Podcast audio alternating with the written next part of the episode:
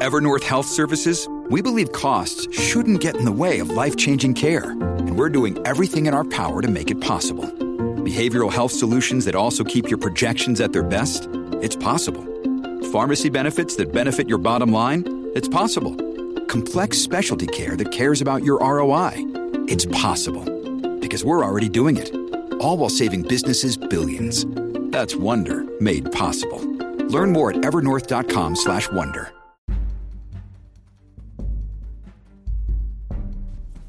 Hey there, welcome to the Tint. I'm your host, Scott Fellman, and it's time for another foray into the world of aquariums from a slightly different perspective. Okay, I'm going back towards salt again, uh, something we talked about before.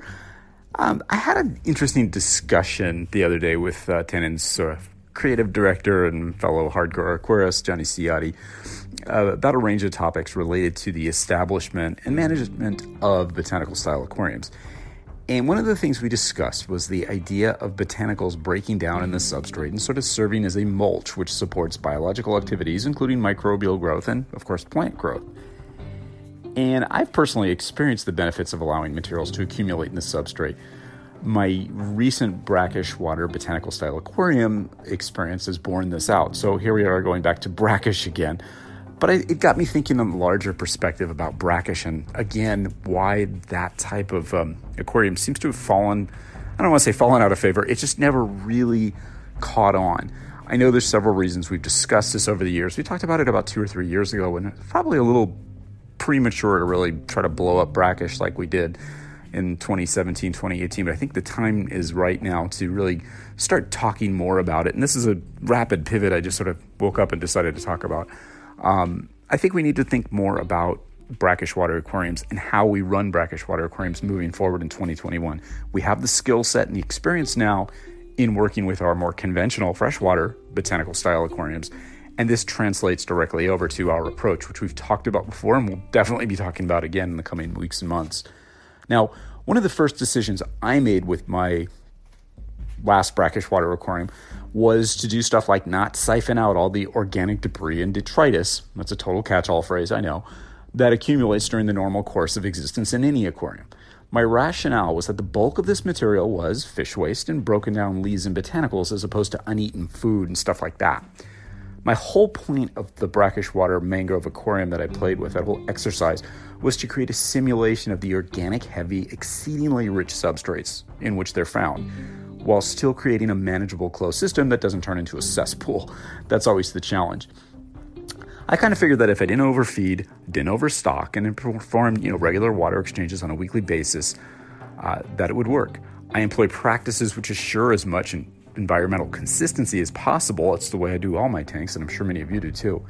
And yeah, the physical environment has a very slight amount of fine organic debris and detritus on the substrate. I've purposely siphoned this stuff out before, and by crude estimation, I'd say that well over 80% of what actually is there accumulating on the substrate is the aforementioned botanicals and leaves and bark and stuff in a decomposed state. A sort of mulch, if you will. Now, in the brackish system, I do see Nereides snails and some of the fishes foraging on this material from time to time but it's not all that noticeable unless you really, really start looking carefully. It's not like there's big piles of detritus. Part of it is because I don't use stark white sand and try to keep everything bland and clean. We'll talk about that later too. But the, the point is, I think that these substrates, these accumulations of materials, these they replicate the types of rich substrates in which mangroves grow and thrive. If you recall from my many previous ramblings about this tank and others, and about the brackish in general, we decided to utilize a variety of fairly rich substrate materials, including some biosediment additives, aquatic plant soils, and fritted clay gravels and other things uh, for the sort of top dressing. And the reason for this section of rich substrate materials, or selection, excuse me, of rich substrate materials was really twofold. Number one, I wanted to create a functional mud like substrate that would facilitate both denitrification and the ability to provide a habitat for minute life forms. I felt that this would also be a more natural setting for brackish water fishes. My original intent was to plant some Cryptocoryne ciliata, a species which is well known for its ability to adapt to low salinity brackish water environments. That plan was ultimately abandoned when I decided to increase the specific gravity of the aquarium to 1.010, which is considerably higher than the documented specific gravity at which that plant's known to survive, which is typically 1.002 to 1.005. So, the second reason for employing such a rich substrate in a non planted, at least conventionally non planted aquarium like this, was to set up the system for the point when the mangrove propagules, which I anchored to the top of a sort of a superstructure of, uh, of branches. If you go on our website, you can kind of see how I did that. They would ultimately put down prop roots and touch down and penetrate the substrate layer, which needs to be rich and sometimes even anaerobic. I knew this process would take many, many months, of course, given that it was a deep tank I was working with, and it did.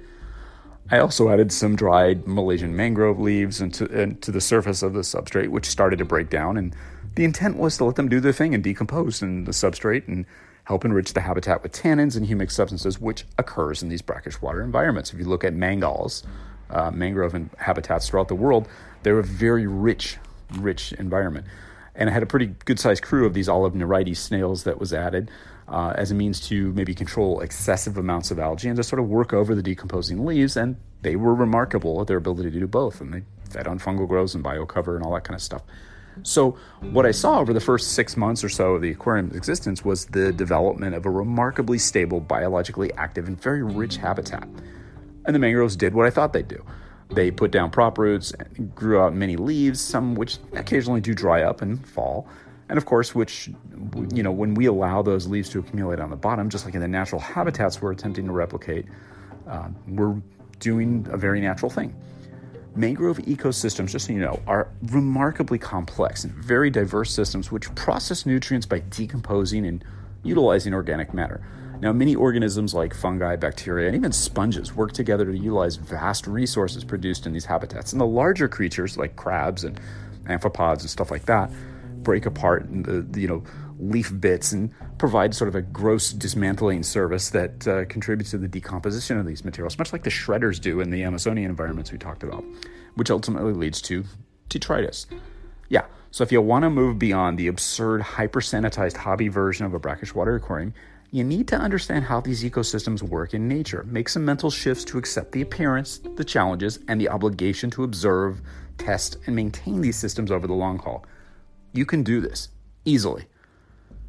Now, in the confines of an aquarium, obviously, we can't keep every single type of life form that we'd encounter in a wild mangal, but we can incorporate some of them to perform some of the same functions, particularly the microfauna, the fungi, and the small crustaceans. It's a real dance with multiple components in play.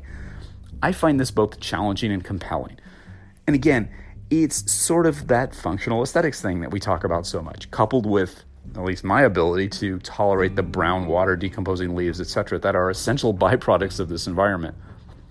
In wild mangrove habitats, a significant amount of detritus is readily consumed by a group of specialized animals and fishes as you know before it's remineralized completely to an inorganic nutrient form. And production and accumulation of detritus in these systems has been correlated by scientists to increase the growth, growth of the mangroves themselves. Now, interestingly enough, as I've experienced with my, you know, Blackwater botanical style aquariums, I've seen remarkable stability in terms of the environmental parameters and definite solid growth in the mangrove seedlings, which was especially impressive once the roots began touching down on the substrate. What I'm seeing, what I've seen, and what I planned on seeing was the substrate playing a very important role in the overall setup. This is a common theme. We've talked about this in freshwater a lot, right? Now, with mangroves growing at a significant pace, laying down thicker and thicker root structures, I was really diligent about not overfeeding this tank.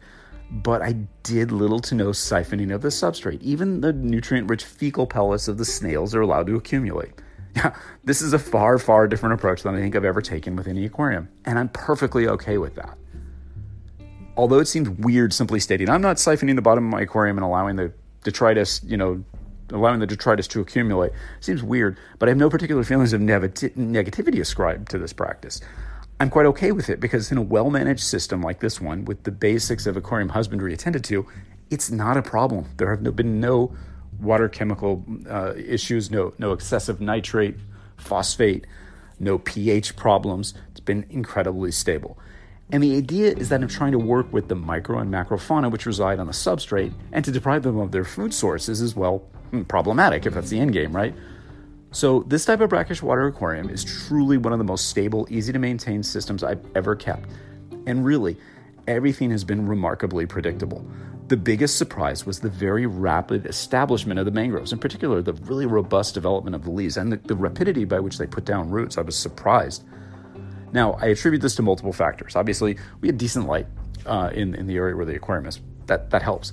But the depth of the aquarium was one thing because it allowed those roots to go down significantly and strengthen themselves to establish themselves into the substrate and the environmental parameters were stable and well suited for mangrove growth. I used a specific gravity of 1.010. I topped off my aquarium automatically regularly uh, to maintain the specific gravity at 1.010. That's the reefer in me. Simple to do, just requires an investment in a couple pieces of equipment, an auto top off system, which there are some pretty inexpensive ones out there. Uh, and it just required a little bit of discipline that is, you know, something that we all sort of have here. And it's been a grand experiment. Um, I, you know, the the the thing that I think is so amazing is everything's sort of run sort of contrary to the vision and execution of the majority of the brackish water aquariums I've seen in the hobby over the years. There's so much more to be learned from this aquarium or this type of aquarium approach over the long term, just like there is in our you know pure freshwater habitats. Perhaps the best lesson is the confidence that you can gain from executing on an idea an idea that might be unconventional or unorthodox, if you have a fairly solid understanding of what to expect. The mangrove habitat is surprisingly well studied by science, and there's a lot of research literature out there on the ecology of these unique plants and the ecosystems they come from and how they play a role in their habitats. And of course, a lot of information about the habitats themselves. And, you know, we need to make the effort to go beyond the hobby realm. We need to go beyond the Instagram fueled, contest driven, you know, brackish water tank or whatever and look beyond this stuff and really drill down into the to the scientific work that's out there. It's not that hard to read. I'm not a scientist by training, but I can read this stuff and interpret some bits of information. Am I wrong sometimes when I make my interpretations? Absolutely. Do I learn from them? You betcha. The important thing is that we can't keep limiting ourselves to just what other hobbyists are regurgitating because what I see in the popular press and on forums that push black, you know, brackish and even blackwater aquariums is, oh, this has to have a certain type of parameter.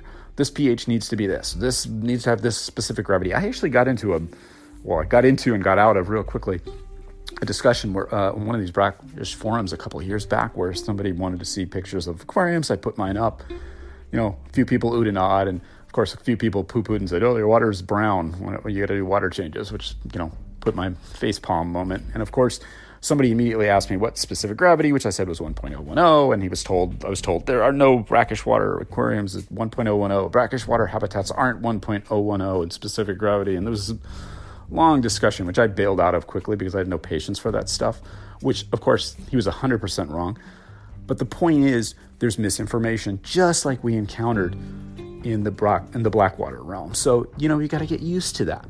So we need to get over ourselves a little bit. You know, it, again, it gets me questioning why haven't we seen more brackish water aquariums that look like, well, brackish water ecosystems, let alone attempt to replicate some of the function? It's because we're not used to thinking that way. Not everybody, but a lot of people. In the mainstream hobby, we need to push. If there's one mission that we have here at Tannin Aquatics, it's not selling stuff. I mean, sure, I need to make a living, but I want to push the ideas that we can go beyond the so called conventional wisdom that's in the aquarium hobby.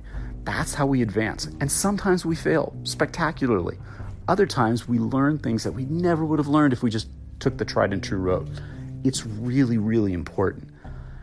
And th- the thing that's interesting is that white sand and a bunch of gray rocks in the water is certainly brackish when you put salt in it, but it doesn't represent the actual ecosystem all that well.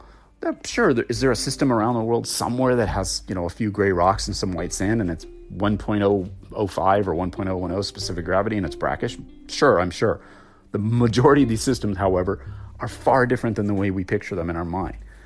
I think, again, it's an example, and I can't say this enough, and I know it pisses a lot of people off, but I think it's an example of the aquarium hobby creating a stylized interpretation of this habitat for so many years, as opposed to putting a bit of confidence in the environment itself and utilizing that as the inspiration for the aquarium setup. I heard a lot of pushback when I started playing with my brackish systems in this manner, just like I did when I started playing with Igapo style freshwater, you know, brackish water, uh, blackwater aquariums. It's unfamiliar to us, so we get concerned. I would see these things like it won't work in a brackish tank. It'll create anaerobic conditions, too much nutrient, tinted water means dirty, blah, blah, blah. It sounded so familiar, and it was always wrong.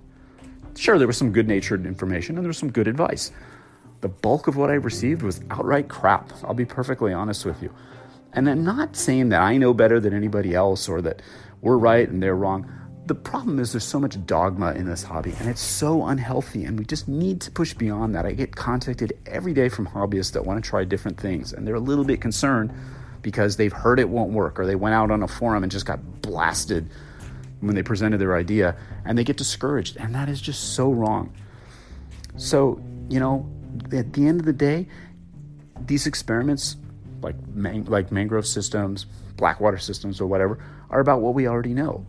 It's about husbandry, it's about management, it's about observation, it's about diligence, it's challenge, occasional failure. Yeah, you might kill some stuff because you may not be used to managing a higher nutrient, you know, brackish water system. Well, how many people are? You have a number of variables ranging from specific gravity to the bioload to take into consideration. Your skills are going to be challenged, but the lessons learned in the Blackwater botanical style aquariums that we play with will provide you with this huge experience base that'll assist you in navigating this sort of a tinted brackish water botanical style aquarium it's not groundbreaking in that it's not ever, never, ever been done before. Public aquariums have played with this. I know some reef hobbyists that have done some of this with actual full strength saltwater. It's just that it's never been embraced like this before, met head on for what it is, what it can do, instead of how we wanted to make it be. You know, bright white sand, crystal clear water, and a few rocks and shells. Rather, it's in evolution, a slow step out forward, out of the artificially induced restraints of this is how it's always been done another exploration into what natural environments are really like, and understanding and embracing and appreciating the aesthetics, functionality, and richness, figuring out how to bring this into our aquariums. That's what it's about. I long ago removed this certain hesitancy that many people may have about decomposing leaves and such in our aquariums, and many of you have too. I'm not alone five plus years into our botanical style aquarium sort of revolution, the global tint community, as they call it, is gaining confidence in utilizing leaves and botanicals and all that stuff, not only to achieve that certain look, but more importantly, to replicate as much as possible the function of these impressive and alluring natural ecosystems. Brackish is just another thing. We're learning that stuff like detritus is not necessarily a bad thing, and that letting it accumulate under the right circumstances shouldn't be cause for fear, particularly when it's affiliated with a closed ecosystem which can process and utilize it much in the way nature does in the wild mangrove estuaries of the world. It's something worth replicating, isn't it? I think so. Put together all the elements that we've worked with in other aspects of the botanical style aquarium, and you'll be surprised where it can take you. We're going to evolve brackish systems from partially functional simulations to more ecologically diverse systems as we learn more and more about the variety of plants and animals that can be incorporated into these microcosms. It's an evolving process like everything else we do. It involves patience, open mindedness, creativity, risk. You know the drill here. Start exploring. Stock up on some salt. Let's take a brackish trip together in 2021. I think that's where we're headed. Stay bold, stay excited, stay grounded, and always stay wet. Until next time, this is Scott Fellman from Tannin Aquatics. Thanks for spending part of your day with me, and I look forward to seeing you on the hopefully next episode that's thought provoking of The Tint.